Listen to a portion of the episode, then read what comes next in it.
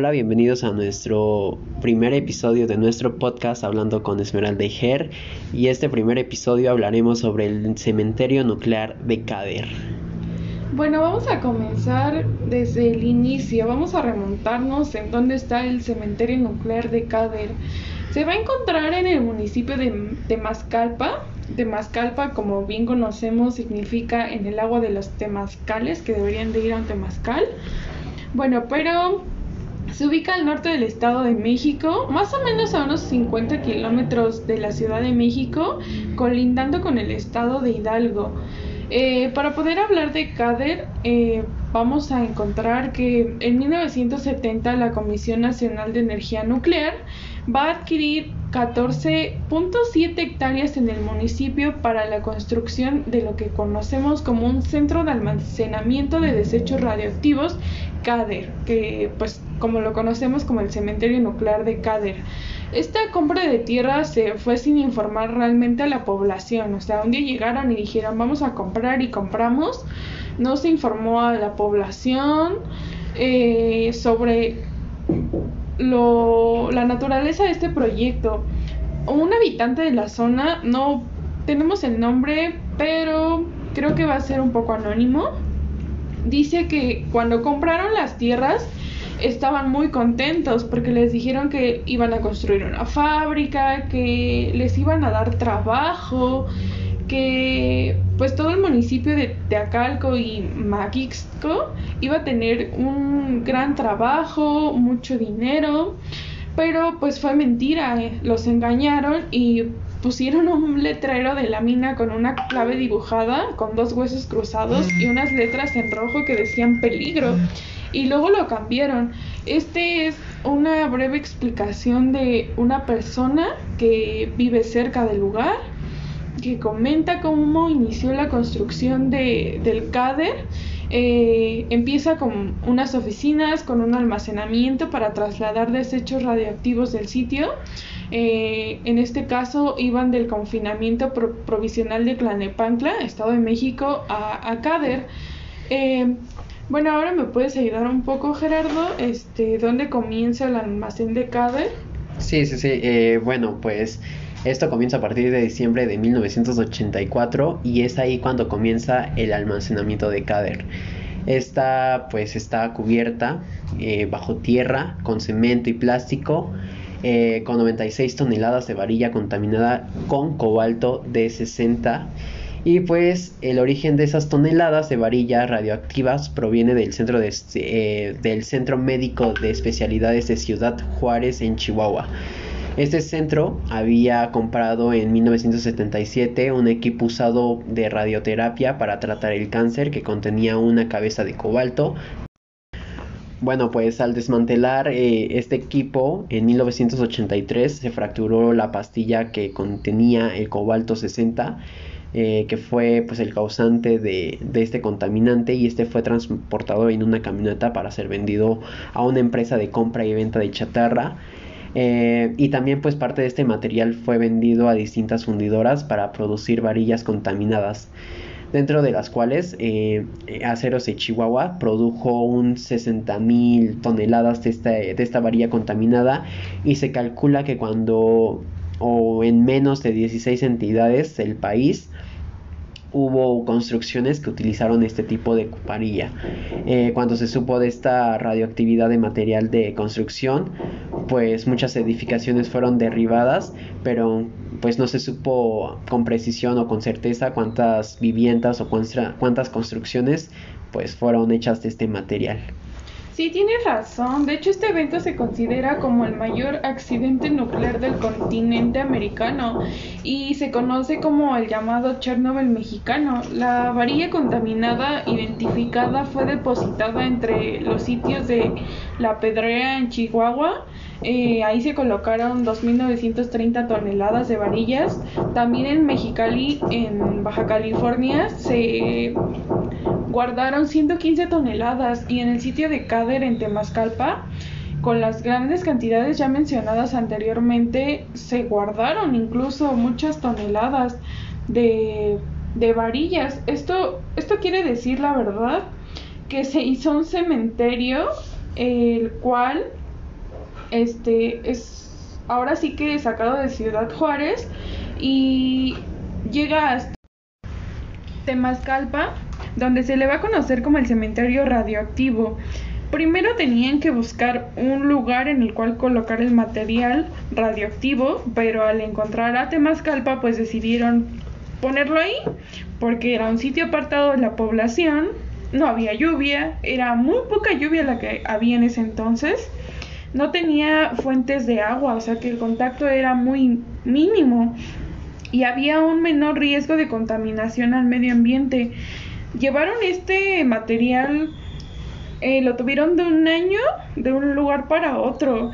El material radioactivo pasaba por camiones para ver dónde lo enterraban. La verdad fue un desorden total lo que se recuerda. Sin embargo, cuando los pobladores se enteraron de que esta varilla iba a ser depositada en Cader, eh, bloquearon la carretera federal para impedirlo, pero pues de igual manera fueron desalojados, hubo violencia, hubo incluso intervención del ejército mexicano con el fin de que esta varilla llegara a su sitio. Incluso antes de que llegara ahí hubo muchos intentos fallidos por asegurar el terreno. Eh, los pobladores realmente estaban en una oposición, las autoridades locales y el gobierno mexicano tuvo que intervenir incluso en excavaciones, todo con el fin de que estas varillas contaminadas fueran al final enterradas bajo cemento. Sin embargo, el cemento no iba a neutralizar todo este efecto nocivo que iba a tener. Yo creo que hay mucho desalojo, mucha violencia, y realmente no se han percatado de que este cementerio ya quedó en el, en el abandono. Este, la prensa local y nacional mostraron que en su momento tuvo mucha importancia, pero sin embargo ahora ya no se hace cargo de eso. ¿Tú qué, ¿Tú qué crees acerca de esto, Gerardo? ¿Que sí ha quedado en el abandono? Sí, totalmente de acuerdo. O sea, siento que como todos los casos, primero pues se enfocan demasiado en ese en esa noticia que es relevante pero después lo dejan en el olvido y pues también que hay que cabe resaltar que Cader cuenta desde antes de esta época con un almacén de desechos radiactivos de 300 metros cúbicos y dos almacenes con una capacidad respectiva de 3.664 bidones que es un almacén segundo y un pues también 1108 bidones que es el almacén 3 y los desechos almacenados provienen de los materiales radiactivos generando pues sectores industriales y médicos en todo el país. Sin embargo, los desechos de Laguna Verde no, no son vertidos ahí, pero podemos encontrar materiales radioactivos almacenados en Cader que van a ser muchísimos, empezando desde el americio, es un químico para las radiografías, el carbono, que es el de que determina edades, el cesio, que es un tratamiento para el cáncer, el cobalto, que nos ayuda a la esterilización de equipos, el estroncio, que nos va a ayudar a, en la parte de los reactores nucleares, el fierro, que se elabora para medicamentos, el iridio para radiografías industriales, el radio para aplicaciones médicas y químicas, el tecnesio, que es el que tiene el mayor uso en la medicina nuclear. Realmente no solamente es un material, sino son diversos materiales que se encuentran ahí almacenados y son cubiertos por, por cemento. De hecho, se puede decir que eh, es una gran cantidad de materiales que no solamente era uno al principio, sino ahora ya tenemos bastantes y no se han hecho investigaciones actualmente de lo que esto está generando. Sí, pues justo, o sea, también un caso o un dato interesante es que en 1989 pues se suspendió o no sé si ya lo hayan eh, renovado o no sé, pero eh, se suspendió el enterramiento de desechos radioactivos para cumplir con las indicaciones emitidas por la Comisión Nacional de la Seguridad Nuclear y, y salvaguardias. Eh, pues no sé, esto yo siento que otra vez eh, pues como que ya lo dejaron en el olvido porque pues muchas empresas lo vuelven a hacer y ahora pues es peor, ya no lo, ya no lo entierran, ya pues lo, lo desechan en ríos, en lagunas, entonces pues creo que esto no me sorprende, o sea, no siento que, pues no, no, ahorita ese tratado pues está de, de la nada, o sea, no creo que esté en función porque pues muchas empresas siguen pues haciéndolo y haciéndolo peor. Sí, claro, como también lo vemos en 1999, cuando la Comisión Federal de Electricidad, CFE, realiza un estudio de caracterización que pide una petición para determinar qué tan factible es depositar desechos radioactivos de forma definitiva. O sea, no se conforman con que ya había, sino que querían ingresar más desechos. Eh, yo creo que los desechos radioactivos requieren tener un buen gestionamiento de una forma segura para que no causen problemas a la salud o de seguridad a las personas, también al medio ambiente. Es necesario tener un control adecuado para este tipo de desechos radioactivos. Como en el caso de este estudio de la CFE, eh, al término del estudio se dictamina que el Centro de Almacenamiento de Desechos Radioactivos CADER únicamente se debe utilizar para el, almacenamiento temporal de desechos radioactivos, debido a que los estudios de caracterización muestran que el sitio no es idóneo para ser utilizado para este tipo de almacenamiento definitivo, así como el desarrollo urbano alcanzaría el sitio en un futuro próximo y igualmente el incremento de uso agrícola en la tierra en los alrededores. Sí, también estuvimos eh, pues viendo estudios y encontramos que uno que pues el estudio resalta que un depósito permanente para residuos debe estar en un sitio con una estabilidad mínima de 500 años y también que no existan fallas, pliegues o actividad sísmica o volcánica que afecte su capacidad. Pero pues todo esto, sin embargo, pues según el estudio existen fracturas abiertas a 150 metros de profundidad bajo el cáder de bajo cáder, así que la presencia de agua subterránea en rocas basatílicas a 300 metros de profundidad. Pues yo siento que pues sí es un gran riesgo, ¿no? Porque o sea, imagínate, llega estos químicos a esta a estos mantos acuíferos o no sé y pues sí pues desencadena varios problemas más mayores, ¿no? Yo siento. Claro, también lo vemos como lo que pasó con la Cámara de Diputados de San Lázaro, la cual ordena que se retiren los desechos tóxicos del sitio de Cader por no cumplir con las condiciones de seguridad que se tenían en ese momento. De acuerdo, cuando se realiza el estudio de CFE, las condiciones eran pésimas. Después de que la Cámara de Diputados ordena esto, eh, la Comisión de Ecología y Medio Ambiente realizó una visita a CADER eh, en 1999, si no mal recuerdo la fecha, da un informe y comenta que había un visto bueno a la operación del centro, sin embargo, una de las diputadas del grupo, la recordamos como Laura Castillo Juárez, rechazó estas conclusiones, denunciando que había irregularidades. La corrupción estaba dentro de estas instalaciones en esos tiempos. En este informe se fijaba un plazo de siete años para poder desmantelar a Cader, caso que no ha ocurrido décadas después. Sin embargo, lo vemos al paso de los años, Gerardo. En, pues sí, o sea, también en 2009 el presidente eh, municipal de Temascalapa firmó dos acuerdos. Eh, creo que fue uno comprometiéndose a realizar estudios, eh, pues, que, sobre qué había o qué impactos habría sobre la salud. Y pues no sé qué a qué haya llegado. La verdad es que pues ya no se supo nada sobre el tema, pero de que hay impactos sobre la salud los hay y pues en el medio ambiente, en las actividades del CADER, pues el gobernador del Estado de México, eh, Enrique Peña Nieto, pues sí intervino para retirar los desechos tóxicos de CADER, pero sin embargo pues no hubo ningún un seguimiento en, pues en esos acuerdos. Pues sí es muy, muy catastrófico todo esto y no, no se hace nada. También lo vemos en el 2014, cuando los pobladores interrumpieron una queja me parece que ante la Comisión Interamericana de los Derechos Humanos por la violación a los derechos de los habitantes. Eran mínimo 34 municipios del Estado de México y 13 de Hidalgo. Por parte del gobierno de los Estados Unidos mexicanos, eh, la queja ante estos 47 municipios, que eran los que se abastecían de agua subterránea extraída de, del acuífero de Pachuca, Cuautitlán, y se encontraban amenazados por una posible contaminación de agua, eh, esto debido a las materias radioactivas de Cader.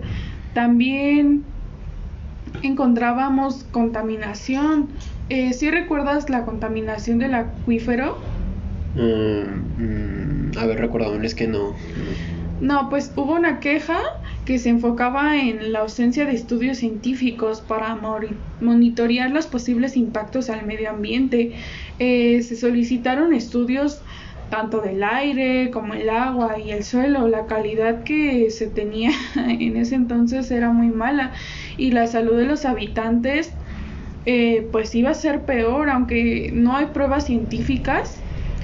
Eh, gracias a todo esto de corrupción, no se realizaron estudios a fondo, eh, no hubo un una pues sí un trasfondo, ¿no? una investigación. Eh, los pobladores denunciaban aumento de cáncer, leucemia, insuficiencias renales, eh, labios leporinos, malformaciones. Yo creo que hubo muchas irregularidades en CADER porque ahora, ahora podemos ver cómo afectaba la salud de los, de los pobladores.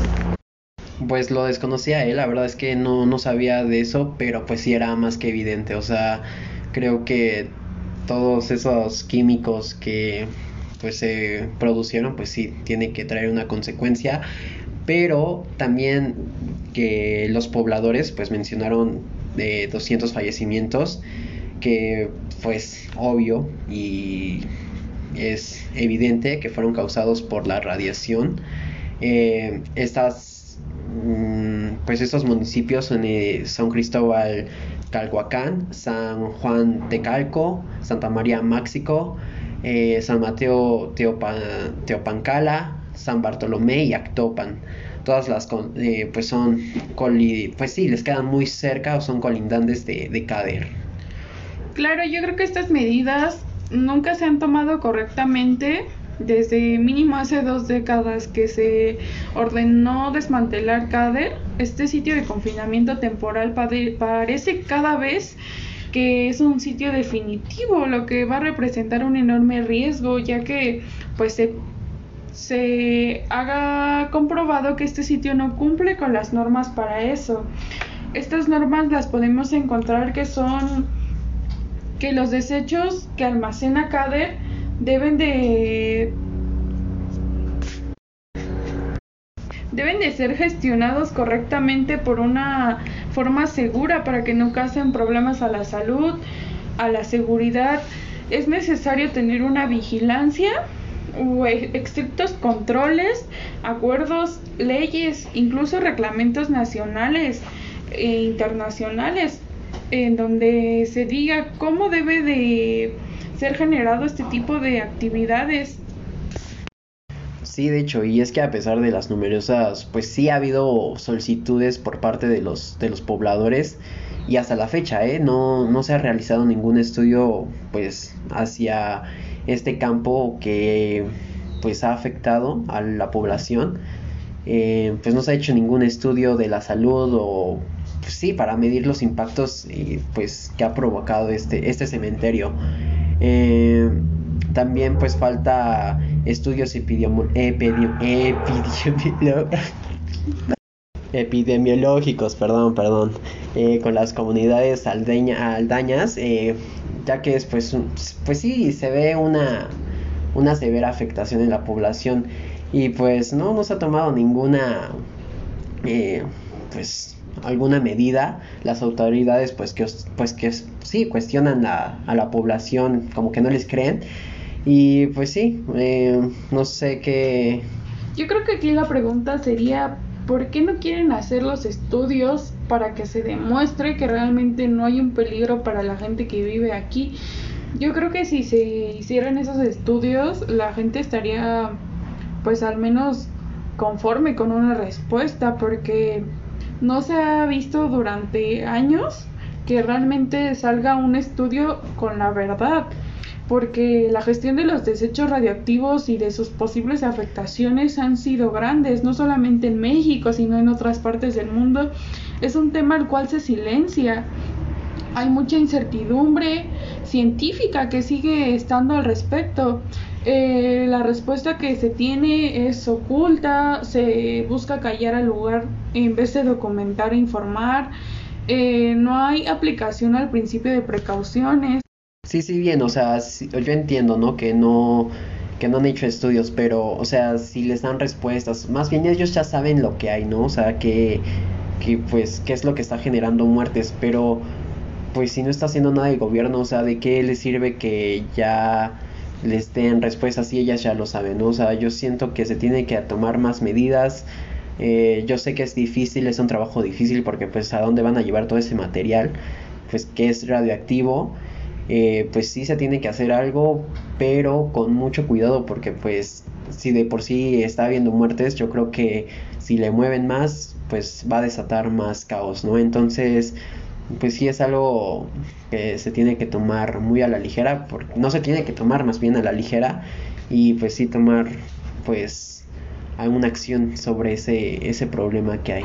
Claro, ahora el gobierno de la Ciudad de México dice que CADER está capacitado tecnológicamente, que su personal está muy capacitado para realizar eh, sus labores con gran responsabilidad y eficacia en el manejo de, del control la vigilancia de los desechos radioactivos, como eso no lo vimos años anteriores Ahora se dice que ya hay un poco más de respuesta ante esto, que la radiación que van a emitir los desechos radioactivos están muy bien almacenados, eh, se contienen con bidones y que los niveles de radiación son equivalentes al nivel del fondo ambiental. Eh, sin embargo, también hay procesos de almacenamiento los cuales los desechos radioactivos se van a caracterizar, por diversos acondicionamientos, por diversos compactos. Eh, ellos manejan que ahora su tecnología eh, se, se, meten en bidones de acero de 200 litros en plantas de tratamiento de desechos radioactivos. En este caso tenemos a Patrader que es la que nos va a ayudar. Eh, también dicen que cada bidón se va a rotular con información en este tipo del desecho radioactivo que se tiene, la actividad, el nivel de radiación, la fecha del envase, el peso, la ubicación. Ya se tienen más registros en papel y en forma digital estos, este tipo de datos. También el transporte al CADER eh, ya se dice que muestran condiciones de seguridad física, radiológica y adecuada en vehículos debidamente autorizados por la Comisión Nacional de Seguridad Nuclear y Salvaguardias. Esto quiere decir que pues la tecnología nos ha ayudado un poco a manifestarse. Sí, claro. Eh, no solamente ha sido negativo eh, desde años atrás eh, encontramos que no había este tipo de tecnología para, para poder almacenar estas varillas, estos desechos, sino que actualmente ya podemos encontrar un poco de tecnología. Sin embargo, yo creo que en lo laboral aún hay problemas porque años atrás, pues, como nos mencionaban en la entrevista que, que pudimos hacer, que les prometían trabajo, les prometían ingresos y no... Pues sí, no vieron nada, ¿no? Sí, yo que creo no vieron que no. frutos. No, como dijiste tú, no vieron frutos, fueron engañados. Sin embargo, esperemos que con el, el uso de la tecnología se muestre un poco de de trabajo, ¿crees? Mm, yo lo dudo, eh, lo dudo, lo dudo, dudo mucho. No, no encuentro pues es que sí lo dudo porque pues no encuentro una buena actividad laboral. Mira, si, si esas personas son mm, se dedican al cultivo, pues iba a traer muchas consecuencias, porque imagínate esos, esos frutos o, o esas semillas pues van a crecer o van a traer algo químico, entonces pues sí, no se puede hacer nada, no, ya está contaminado prácticamente todo, entonces no sé, yo lo veo muy difícil. Sí, yo creo que tienes mucha razón. Yo principalmente quiero concluir que tiene grandes impactos, impactos ambientales, el potencial de contaminación en el aire, en la genética, en el suelo, incluso en el desbordamiento de desechos, porque en algún punto se puede desbordar la contaminación de aguas superficiales en la calidad del agua, tanto físico, tanto químico como biológico. Es una, un impacto totalmente grande. Y no solamente en lo ambiental, sino también en lo salud, ¿no? O sea, creo que hay complejos y inciertos problemas como la radiación que incluyen pues el estrés, la depresión, el suicidio, muertes, eh, impactos socioeconómicos, eh, un aumento de corrupción, creo que es lo que hemos visto, una, no sé, hay muchos y diferentes actores, eh, pues que sí, o sea, sí, pues no sé, que afectan demasiado. Claro, y en este punto el estado del proyecto eh, se dice que está en operación, se dice que hay un fortalecimiento de la participación, aún no hay justicia ambiental, ni se ha hecho justicia ambiental. Eh, a pesar de que las conclusiones e informes oficiales que el centro utiliza únicamente para el almacenamiento temporal de desechos radioactivos y si incluso se ha ordenado retirar desechos, ninguna medida ha estado sido tomada en décadas. El cementerio nuclear de, de Temascalpa, México, sigue ahí, no hay estudios sobre sus posibles afectaciones al medio ambiente y a la salud de, los pobladores, que es lo que, lo que nos importa. Sí, pues también de hecho organizaciones de justicia ambiental y pues otros partidarios se han unido pues a asambleas nacionales o eh, pues sí a conflictos y movilizaciones que han provocado estas pues sí estos estas personas que viven ahí o que radican ahí eh, pues para que haya una, una voz, para que los escuchen y, hagan, algo, hagan algo al respecto sobre este, esta tragedia, porque sí es algo, pues como lo repito, ¿no? Es muy, muy catastrófico. Yo creo que ellos nos ayudan por medio de protestas callejeras, movilizaciones visibles. Eh, la operación de esto debe de seguir en movilización eh, por ejemplo, algunos agricultores, vecinos, ciudadanos y comunidades siguen eh, teniendo movimientos sociales. Incluso mujeres, científicos, profesionales han ayudado a que esta movilización sea un poco más activa. Eh, se tienen bloqueos, se tiene que se han desarrollado redes gracias a la tecnología podemos tener acciones colectivas, incluso participación de organizaciones nacionales e internacionales. También en el cuestión de temas legales tenemos demandas, casos judiciales, activismo judicial, activismo mediático, medios alternativos como es la prensa. Eh, también tenemos cartas y peticiones oficiales de, de denuncias, campañas públicas, marchas.